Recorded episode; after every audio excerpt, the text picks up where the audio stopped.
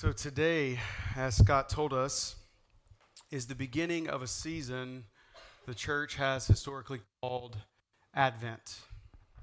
Advent is uh, from a Latin word, like a lot of things in church history, comes from Latin. Uh, it's actually the joining of two different words that means to come. And it points us to Jesus and his coming into the earth. It's Christmas. We're waiting on Christmas Day. In the secular world, that's the celebration. The Advent calendar, calendars count down until Christmas Day. We celebrate opening presents, feasting with family, all that's good that comes with Christmas. And every year it happens sooner and sooner. So, like around Halloween, I guess, where Christmas decorations start going up, people get excited about it. Certain people play music too soon, but you know, who puts rules on these things? So, what if you break social norms? It's America. This is what we do, right? We're adolescents. We do what we want. So, Advent, to me and to the Crossing Church, to us, I think, should be far more than those things. Certainly, it's okay to enjoy that kind of stuff. However, you want to enjoy the holiday season, celebrate it, celebrate big. But certainly, there's more to it if it's really about Jesus. So, this idea of waiting that we emphasized in our, in our prayer earlier, this waiting, this anticipating, it's going to bother me. I got to fix the mic. This, an, this anticipating. There we go. That'll work right there. I'm just going to leave it right there. Can y'all hear me? All right, good. I don't have the voice to shout a whole sermon like some people do, so I really do need the microphone. But our, our, ex, our expectant waiting is what we're getting at. This, this coming of Jesus that Israel waited on, he showed up. And this return of Jesus that the church ever since has been waiting on, we know he'll show up. This anticipated arrival. The reason we're doing everything we're doing. God's people waited centuries for the prophesied Messiah. For centuries they waited. They went through a lot of stuff slavery and bondage and captivity. They, they endured silence from the Lord. 400 years of silence is that, that blank page between the Old and New Testament. That's 400 years of nothing from any prophet of God. They waited. This longing, you can hopefully feel the longing for Advent. This time of the year, we aim as the church to slow down, though the culture seems to be speeding up. As soon as, like, you still have turkey on your breath and you're rushing into stores to get stuff, that the busyness of the season can be so distracting from the waiting that we need to be having for the coming of our Lord. The celebration of Christmas is far more than gifts and decorations and good music and good smells and good food, all good things, but there's more to it. So the waiting is for something better than what we have. We get to celebrate and, and enjoy a lot of things here and now. But the waiting is because we know there's something better than what we have right now. And in that waiting, there's this sensation, this sort of this tension, even this this feeling of expectation that we call hope. So we're going to look at for the next four weeks the themes of Advent. We, we've, done, we've done different ideas behind the sermon series in the past. They're always kind of topical, but rooted deeply in Scripture and the gospel narrative that f- informs so much of who we are as a church. And, and I think that it's best for us this year to consider these very simple themes hope, peace, love, and joy. And so today we're going to talk about this feeling, this tension, hope. And the biblical Hebrew has two words for hope. One is more of this sort of time's going to pass by. I have an understanding that good things are going to come, so I'm just going to wait and hope for those good things. It's more of a verb. I'm hoping for something. And then there's this more of a noun sense, but it's intangible, so it's like this tension. In fact, it comes from the idea of a cord being pulled, and there's tension in the cord. So it may feel like to some people more like anxiety, but the tension is building and the cord is stretching and it's stretching and it's stretching. And we know for sure at some point the cord's going to break. There's going to be release. But don't think of it as don't think of it as a negative thing. Don't think of it as you're released to fall, but instead think of it as you're released to be free. There's a tension, there's something holding us back. We're not quite able to get where we should be. There's, the kingdom of God is trying to burst forth and it can't quite get through. And the tension is building and it's building, and we have hope because we know for certain it's going to release. That's, that's the hope we find in Scripture. That's the hope we have in God. It's not this indifference in the world, this possibility. It's not optimism. It's not maybe it'll work out. I see how things logically could go, and here's one of the options, so I'm going to hope for that one because it's the best one. It's not that. And it's not this wishful thinking like the Cowboys could still get in the playoffs. It's not that. It could happen. It's in their hands. They just got to win. It's going to it's going to happen. I hope. We're not talking about that. This hope is different. This hope is sure. This hope is guaranteed. It's looking to God, knowing his promises will be fulfilled because he's always been faithful. It's not based on the circumstances, it's based on the object of our hope, a God who is faithful. The world thinks this is foolish. The world thinks this is crazy, that we would hope in this way.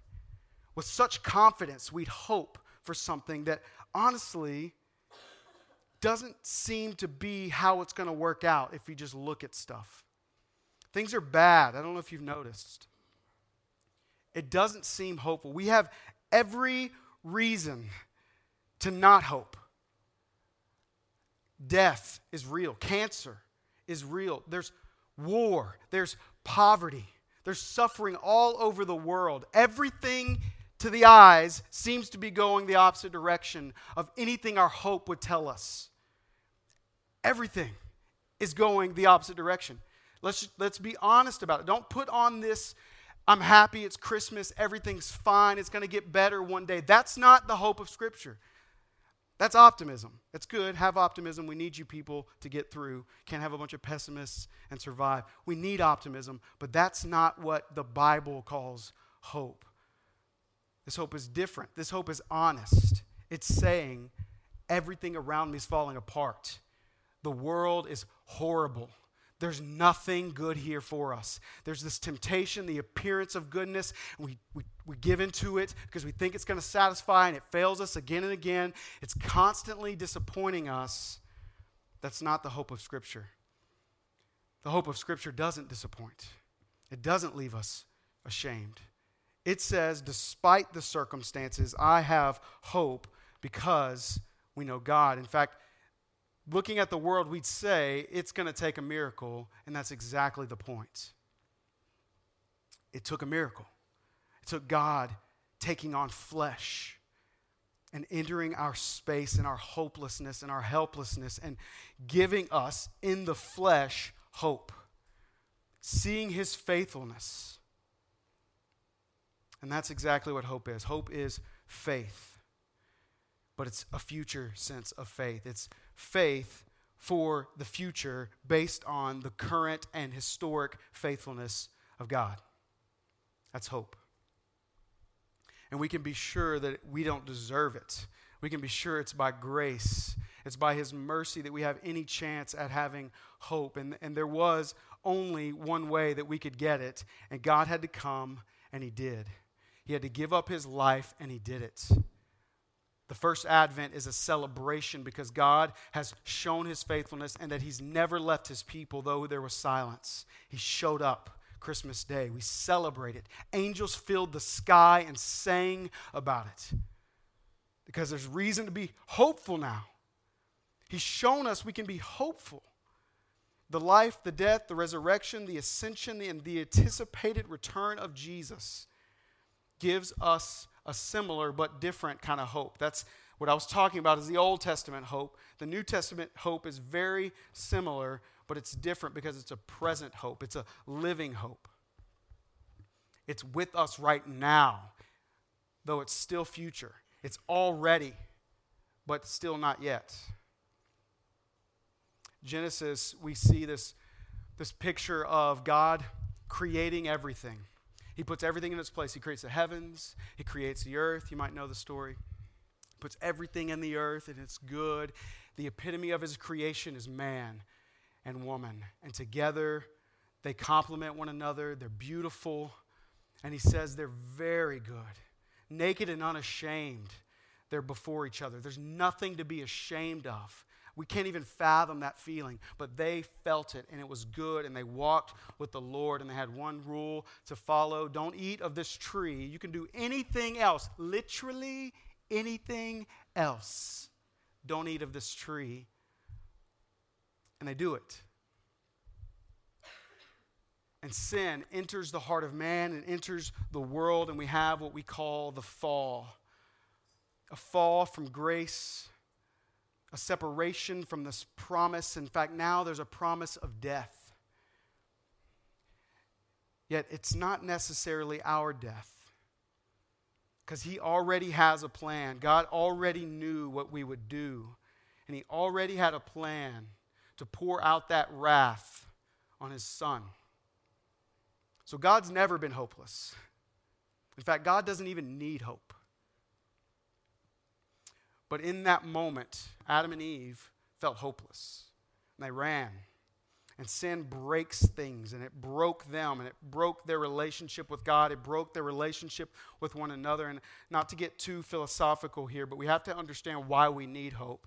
So, the very presence of sin in the world from the fall till now, the very presence of sin, because of the brokenness, because of the pain, brings us to a point that we now have the possibility for and the reason for hope. If not for sin, if not for the fall, there would never need to be hope. So their sin, their fall from God, gives us reason for hope. And God Himself continues to be that hope. Without sin, without the fall, we don't need hope. So it stands to reason that we need to be more aware of our sin. We need to understand the fall. We need to understand how far we are, how hopeless we are, for us to rightly understand hope. And the world has given us plenty of reasons and plenty of ways to understand hopelessness, and it's not what it should be to any degree, though the most beautiful things still bring us joy, like sunsets and, and love and family and good food and good music and presents on Christmas Day, that we have a lot of reasons to be happy, it's still all very broken. And we're reminded of that often. And we see it all throughout Scripture. Relationships have gone from bad to worse over time. We see these, it's kind of like this up and down of seems like things are really good in your life. Just think about you. You don't have to think about everybody else. You have relationships, you have life. There's good times, there's bad times seems like we're making progress, but sanctification isn't necessarily linear, it's, it's up and down. I'm far from God, I'm close to God. I'm far from God, I'm close to God. I like to think that at the same time it is moving forward. like we are getting better. And we can be hopeful in that because the Bible tells us He's conforming us into the image of God. And so I, I don't know about you, but sometimes I feel very low. Sometimes I feel very hopeless. And I don't I can't look at a lot of points in my life where I have reason to be very hopeful. But I can always look to Jesus. I can always look to God. I can always remember the faithfulness of my Father and be hopeful for tomorrow. The tension is being hopeful right now. So, ever since people were sinners, even the people of God, we've constantly chose to protect ourselves to build our own kingdoms, to defend ourselves, to take matters into our own hands. And I don't, I don't know if you've read the Old Testament, but it was kind of buck wild. It was rough. Siblings in their relationships one another, from the very first sibling pair, we have a murder and a runaway. And it continues, that pattern continues, and they're ruled. Siblings are ruled by jealousy and hate and suspicion and betrayal selling one another into slavery, hating one another, desiring birthrights, desiring favor from mothers and fathers. There's all kinds of tension in between siblings, so much so that it would often lead to murder. Relationships between man and woman have not been any better. There's been some bright points in Scripture if you read the relationships of how men pursued their wives and wives honored their husbands and this loving demonstration of Christ and his church long before Christ entered the world. There's, there's these beautiful pictures for sure, but there's also this mixed this mixed emotions, these mixed pictures of sin creeping in and bursting forth, and deception and seduction and assault and incest and all out abandonment of God's design for marriage. All of this grieves our Father, the Creator, the, the one in whom we're Im- the image we're made. Like, we're not bearing His image in our relationships, and it grieves Him. This doesn't even get into the interpersonal struggles I love the psychology of the individuals in Scripture. If you study their relationships and how they interact, and you consider what we know about human nature, because the people in the Bible are people. Let's remember they have souls, they have emotions. So Abraham received this promise from God, the one who heard God say, I'm going to do all these things, I'm going to multiply your children. Father Abraham, the one who has many sons, allowed for fear to control him. So much so that he became a liar, denying his wife, calling her his sister because he was afraid. He had to control the things around him. Moses, the one, the baby in the river and taken in, raised, we talked about him last week. Moses never found his way home. He struggled with his identity his entire life, plagued with insecurities that led him to disobedience, that kept him from going into the promised land. A man so close to God, his face glowed. Not figuratively, but it actually glowed. This man doesn't get to see the promised land because he never finds who he is. Now, I believe Abraham and Moses are people of God. I believe they're with him. But their lives demonstrate sin's control. Samson, the strongest man alive, wasn't strong enough to defeat his lust. It overcame him. It took his dignity, it took his hair, it took his eyes. Eventually, it took his life. David, this man we, we hold up as a pillar of faith, this man after God's heart had deep father wounds because Jesse, his dad, forgot him in the field. Didn't even consider him as the possible king.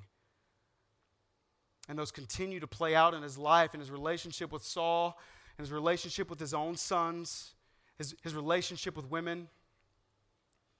Certainly, he's a man of God, but he's not the hero. Samson's not the hero. Moses isn't the hero. Abraham's not the hero. Jesus is. We don't have hope because these guys did good. We see their sin. They're just as hopeless as we are. We see their struggle. We see the tensions in the text. Read into the story people because they're people. And see God revealed as the hero again and again. He's our reason for hope. And despite the brokenness, we're actually incredible beings, made in the image of God, loaded with potential from the womb. But we're humans. We're limited, we're fragile, we're dependent, we're helpless. We need something and someone beyond us. We know that we don't have power over sin. We see it gripping our lives if we're just honest. We know that the world on its own cannot overcome sin and its effects. We see it if we're just honest. Everything, honestly, is hopeless. That's not pessimism, that's reality. But we have a creator who has not given up on his creation. We have a God who, all throughout the Old Testament, when we see the failures of Israel and the individuals in the text, we see a God who pursues with grace and with mercy again and again and again. He continues knowing what it's going to eventually take. He's just demonstrating all along this is who I am. I'm the hero, I'm the faithful one. I'm your reason for hope. Again and again. And the tension and the rope builds. and they're anticipating his coming because he told them he'd come, and he's always been faithful.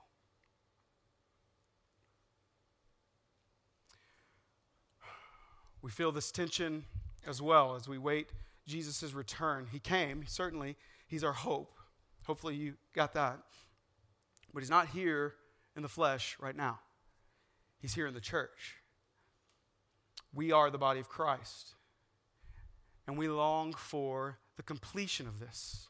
We want it to be over. Scott said, Maranatha, Lord, return. Lord, come. The suffering continues. And the New Testament church certainly got this, and Paul, more than anyone, wrote about it a lot to the Romans. We're going to be in Romans chapter 5 in just a minute. To the Romans, Paul writes this incredible letter it's packed with theology of human nature and human struggle, the, the sin and how it affects us and how it changes us and keeps us from God. And then he gets into salvation, thankfully. There's hope in salvation, there's hope in Jesus. We, we cannot be ashamed of this gospel because it has the power to save us from our hopelessness. All humans fall short of God's standard for righteousness we all deserve wrath because the penalty for our sin is death. We all deserve it. There's no one good, not one. But through his people, God will proclaim this message, this message of hope. And though we constantly reject him, even though now we know him, we still turn from him again and again. God proves to be the same faithful, gracious, pursuing God that he's always been, and he provides a means for salvation, a reason for hope. And it was, it was always the plan, even while we were still sinners. And that gets us into Romans chapter 5. We're going to read the first 11 verses of Romans chapter 5. And this is going to be our text for the next four weeks to see these themes hope, peace, love, and joy. They're all present. So, this, though you may never have thought of it as one before, is an Advent text, at least for our purposes. All right, I'm going to read all 11 verses, but we're going to focus in on just a few of them. Therefore, since we have been declared righteous by faith, God over all creation has declared us righteous by faith. We have peace with God through our Lord Jesus Christ. We, we have also obtained access through him by faith into the grace in which we stand. And we rejoice in the hope of the glory of God. And not only that, but we also rejoice in our afflictions because we know that the afflictions produce endurance. Endurance produces proven character, and proven character produces hope. This hope will not disappoint us because God loves God's love has been poured out into our hearts through the Holy Spirit who was given to us. Verse 6. For while we were still helpless at the right time Christ died for the ungodly. For rarely will someone die for a just person, though, though for a good person, perhaps someone might even dare to die. But God proves his own love for us in that while we were still sinners, Christ died for us. How much more? Since we have now been declared righteous by his blood, how much more then will we be saved through him from wrath? For if while we were enemies, we were reconciled to God through the death of his Son, then how much more, having been reconciled, will we be saved by his life? And not only that, but we also rejoice in God through our Lord Jesus Christ, through whom we have now received this reconciliation. I told you it's packed with theology. I would, I would love to just spend a few hours in this text, and we're going to get to do that over the next few weeks. But we're going to just draw out a few verses. First, verses 3 and 4. And not only that, but we also rejoice in our affliction, because we know that affliction produces endurance, endurance produces proven character, and proven character produces hope. It's somewhat self explanatory, but I'll explain it anyway. For, for some of us, I think for all of us, we don't like suffering, we don't like affliction. But there's hope in, in these verses because it, it seems that the affliction and the suffering has purpose. Some may find their hope in financial stability, so you work really hard to be financially stable. Some may find their hope in education, so you work really hard to gain a lot of education. You may find your hope in safety or in health, so you structured your life in the safest possible way, in the most safe conditions, and you pursue health with all that you have, working out, eating keto, realizing that's too much cholesterol. So now you're cutting back on meat. You're almost vegan, but you just love burgers too much, bunless burgers. Sometimes you go with the Beyond Burger route. You want to be really, really healthy because that's where your hope is a long life because I'm healthy. I, I get it too. I eat healthy too. I'm not dogging it. I am, but, you know, it's important. Point is, all of that stuff, when it's exposed, is going to leave us disappointed. Ultimately, it might feel good right now. I feel my best when I'm eating healthy. I feel my best when I'm sleeping well. Those things are important. I, I love education. I want to be safe. I want my family to be safe. Those things are important. But all of those things will fail you, they will leave you disappointed. You will decay. All your stuff decays. If you stop there, if you put your hope in those things, it's going to disappoint you. So, a loving Father, a faithful God, the ruler of the universe, the one who has all knowledge and all control, does something for your sake, for my sake. At, he at least allows, but perhaps even invokes suffering. And that affliction strips away our attachment to those things. The affliction reveals the hopelessness in those things. That's truth. It's not easy. I'm not saying that's easy. I'm with you. I don't like suffering. But I'm saying a faithful God uses it to give us hope that's sure. Hope in things is addressed through affliction. God, whether, whether you believe he's, he's doing it or he just allows it, I don't care what your theology is there. The point is, he could stop it if he wants to, and he doesn't because it's for your good. He wants you to put your hope in him and not that stuff, so he kicks out all the props and he lets you fall. Or something else kicks the props and he lets it happen. In our suffering, we look to Jesus, and that's the point of it all. It's, it's all in love and it's all in mercy, though it may not seem like it. Rather than destroy us, he destroys our idols. Rather than let us worship false gods, he burns them. So we'll worship him. Or he allows the fire. You guys get it. Suffering makes us hope in God. So before you think he's egocentric or sadistic, in case you went there, what God knows is that hope in creation will leave us in shame. It will leave us in disappointment. And he doesn't want us to be in shame. He doesn't want us to be disappointed. So he tells Adam and Eve how to find clothes. That's not what he planned or he did, it's not what he designed, but it's what a loving father does. So he kills an animal, he pours out blood, and he clothes Adam and Eve. In the same way, Christ is killed. His blood is poured out so we can be clothed in his righteousness because we're ashamed and we need righteousness. So he kills his son to give it to us.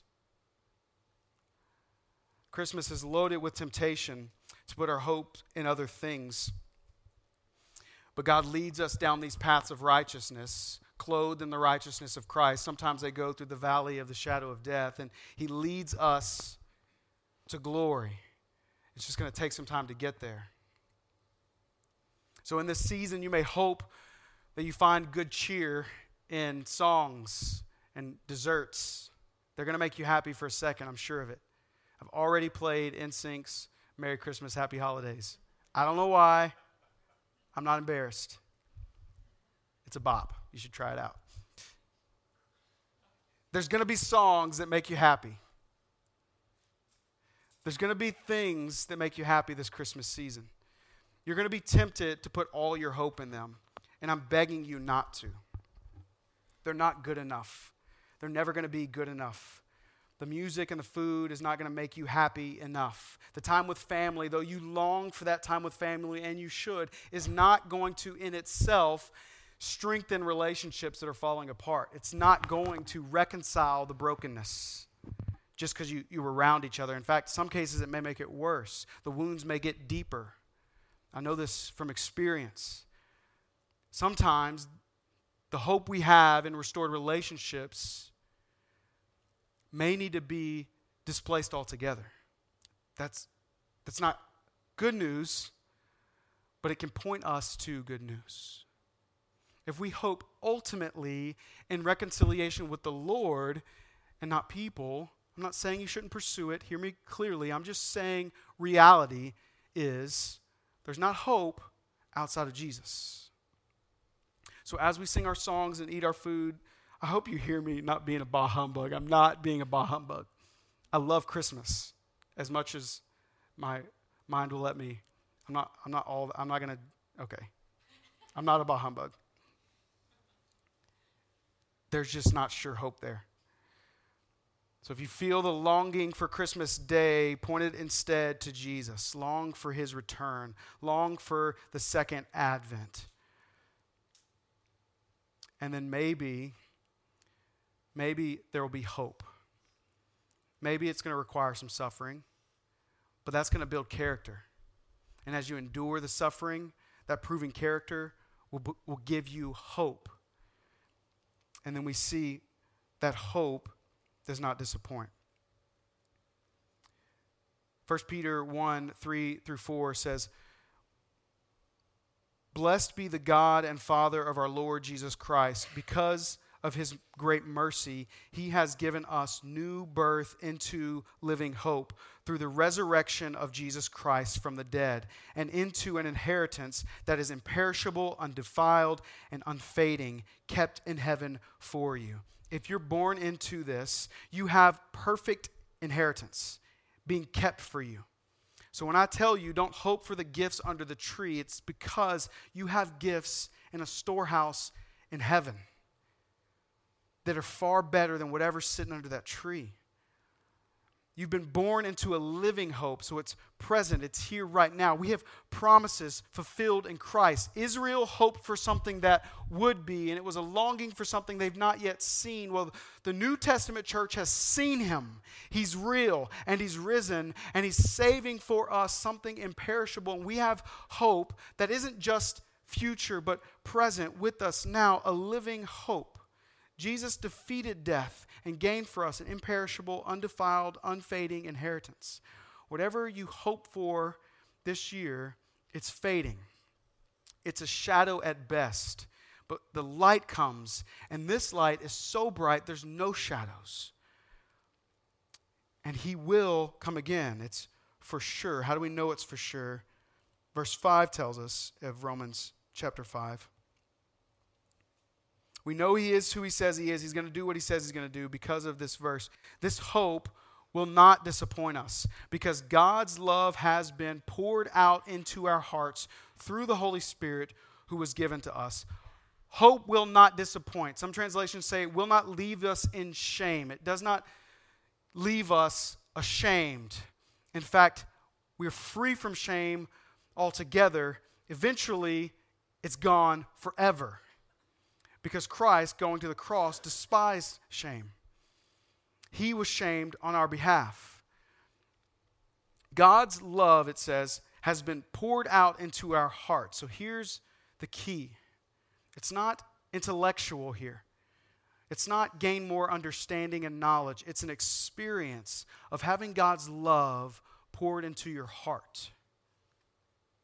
Where does your hope come from? It comes from God's love being poured into your heart. This hope we're talking about that doesn't disappoint comes from God pouring out his love by the power of the Spirit through the person and work of Christ into your heart. At the right time, verse 6 says, died for the ungodly. He died to purchase this love for you, who don't, you, you and me, who don't deserve the love. Jesus invaded our lives to give us hope. This is an experience every individual must have in order to have the hope we're talking about. It's knowing God, it's relationship with God. It's accomplished one way. We're talking about the gospel, Jesus, the outpouring of God's love. He so loved us that he gave his only Son by the power of the Spirit to have hope hope that won't disappoint. I want you to have this experience. I want you to know this love. I would guess there's people here who don't know this love. You, you're disappointed often. You won't be disappointed if you know Him. You won't be disappointed if you have this hope. Isn't that the scary thing about hope? That it's going to leave us disappointed? Isn't that the reason so many of us have these defense mechanisms to not get our hopes up because we don't want to be disappointed. There's brokenness, there's sin that brings us to a point that we would say, I'll just never be hopeful. I'll just never have expectations. The only problem is you never get to be hopeful. And hope is good. Being hopeful feels good. It's the disappointment we're afraid of. Well, good news. This hope doesn't disappoint. Do you believe it? Will you allow yourself to believe there's a hope that doesn't disappoint? Can you open yourself up? Can you bring down the, de- the defense? Like, I know that that has served you well because I've used it. I know that this mechanism in our minds has, we've just developed psychologically so that we would never be hurt again, so that we never be disappointed again. We've done our best to take it into our own hands, to fight, to preserve the good feelings. We've put up all these walls so nothing will ever disappoint us. And I'm telling you, Jesus suffered Jesus died and he rose with victory over it so that you could let that stuff down. So, will you just let yourself hope? Will you just take a, a breath? Like, talk to yourself. Tell, tell yourself it's okay to rest, it's okay to let it down, it's okay to hope. Because I have the faith to believe this text is true. And this is not going to leave me disappointed. Or, or even if you go with the translation, it's not going to leave me ashamed. In a shame honor culture, this would be incredibly meaningful. At all costs, you, you avoid shame. Well, He has a hope for you that will not leave you in shame. You're not going to be embarrassed by this, it's not going to leave you empty. It's not going to leave you wanting more. His love is so good, you'll see that disappointment is impossible. It cannot happen. That's got to be good news for you who've for so long fought against it.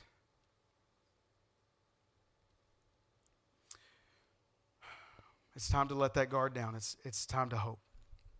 And when you've experienced the love of God in this way poured out into your hearts, you'll see that it's good and it's trustworthy and it's comforting, and then hope will rush in. In case you still doubt it, verse 8 says, God proves his own love for us and that while we were still sinners, that means at your worst. That means when you were an enemy, when you were fallen, when you were broken, when you were undeserving, when you were helpless, when you're hopeless. You don't deserve it. You can't earn it. You're filthy rags at your best. Christ died for us at that moment, at the right time. He died for us. He came, He died, He rose, He ascended, and He will surely come again. Do you have faith to believe it? And faith is the assurance of things hoped for, the evidence of things you can't see. So the things you see tell you don't be hopeful. But our faith tells us be hopeful. And the things that are unseen are eternal. So for now, we wait, remembering his faithfulness, experiencing his love. We're filled with hope that will not disappoint us. So may God direct our steps in this. May, may God direct your hearts. May God tear down the walls, whatever it takes. Knock down the props from underneath you so you can look to Him with hope that is sure. Ask Him to do that. Ask Him to pour out hope into your hearts through His love. Ask Him to remove the false hope and stuff of this world, the creation that will certainly disappoint you. And may we see Him more clearly this Christmas than we ever have before. And, and with expectant hearts, we celebrate it. We turn to Him. We sing Christmas hymns and songs because we have hope. We slow down enough to see there's hope, to feel the tension and the rope. Slow down enough. Stop trying to Stop trying to find relaxation. Don't try to relieve the tension. Feel it and be hopeful. And then maybe, perhaps, our hope will shine so bright into the darkness, into the hopelessness of this world, that many more will come and see the hope we have in Christ and see that it's different than the hope they have and stuff in this world. And when we say He's the reason for the season, maybe then it'll be true. And we'll actually demonstrate it by the way we live our lives. Hear from God's word. This is Romans chapter 8, verses 18 through 30. For I consider that the sufferings of this present time are not worth comparing with the glory that is going to be revealed to us. For the creation eagerly waits with anticipation for God's sons to be revealed. For the creation was subjected to fertility, not willingly, but because of him who subjected it, in the hope that the creation itself will also be set free from the bondage to decay into the glorious freedom from God's children, of God's children. For we know that the whole creation has been groaning together with labor pains until now. Not only that, not only that, but we ourselves who have the Spirit as the first fruits, we also groan within ourselves, eagerly waiting for adoption, the redemption of our bodies. Now in, now in this hope we are saved. But hope that is seen is not hope. Because who hopes for what he sees? Now, if we hope for what we do not see, we eagerly wait for it with patience. In the same way, the Spirit also helps us in our weakness, because we do not know what, what to pray for, what to pray for as we should, but the Spirit Himself intercedes for us with unspoken groanings. And he who searches our hearts knows the mind of the Spirit, because he intercedes for the saints according to the will of God. For we know that all things work together for the good of those who love God, who are called according to his pur- purpose. For those he foreknew, he also predestined to be conformed to the image of his Son, so that he would be the firstborn among many brothers and sisters. And those he predestined, he also called. And those he called, he also justified.